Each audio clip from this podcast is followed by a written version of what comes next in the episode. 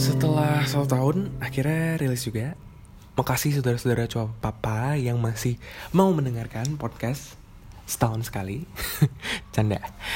Halo saudara-saudara cowok papa, podcast dari hosted by me, Aditya Dwiki, podcast eksperimental, podcast perekam memori dialog antara aku dan papaku. Podcast ini direkam bulan Maret, jadi aku mau mengucapkan stay safe buat kalian semua, saudara cowok papa, di mana pun kalian berada. Di podcast sebelum ini, aku membahas tentang manisnya zaman pacaran papa sama mamaku. Di episode ini, akan aku bahas masa setelahnya, yaitu pernikahan, yang lebih kompleks lagi rasanya gitu. Sebenarnya salah satu pertanyaan besar yang membuat aku bikin podcast ini adalah topik ini.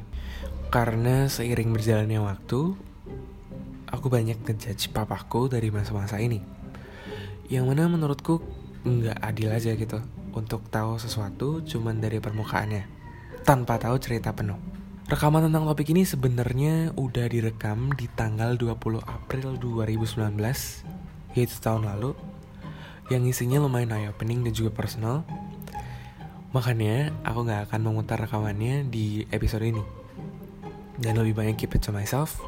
Tapi karena biar Abdul aja ada lanjutan dari podcast sebelumnya. Tapi intinya seneng banget pernah membahas tentang topik ini dan menyadari bahwa some things are worse left unspoken yang mana adalah kebalikan dari quotes some things are better left unspoken karena I only live once cuman hidup sekali dan cuman punya satu papa dan dengan tidak mengenal dia secara utuh kayaknya sayang aja gitu karena tanpa mengetahui pembahasan ini pasti aku bakal hidup selanjutnya dengan judgmental aku kepada papaku yang belum tentu benar but thank God we talked about this ada salah satu statement dari papaku yang semoga nggak akan aku dan kalian ulangin. Konteksnya adalah untuk mamaku yang berbunyi, begitu ditinggal baru tahu rasa.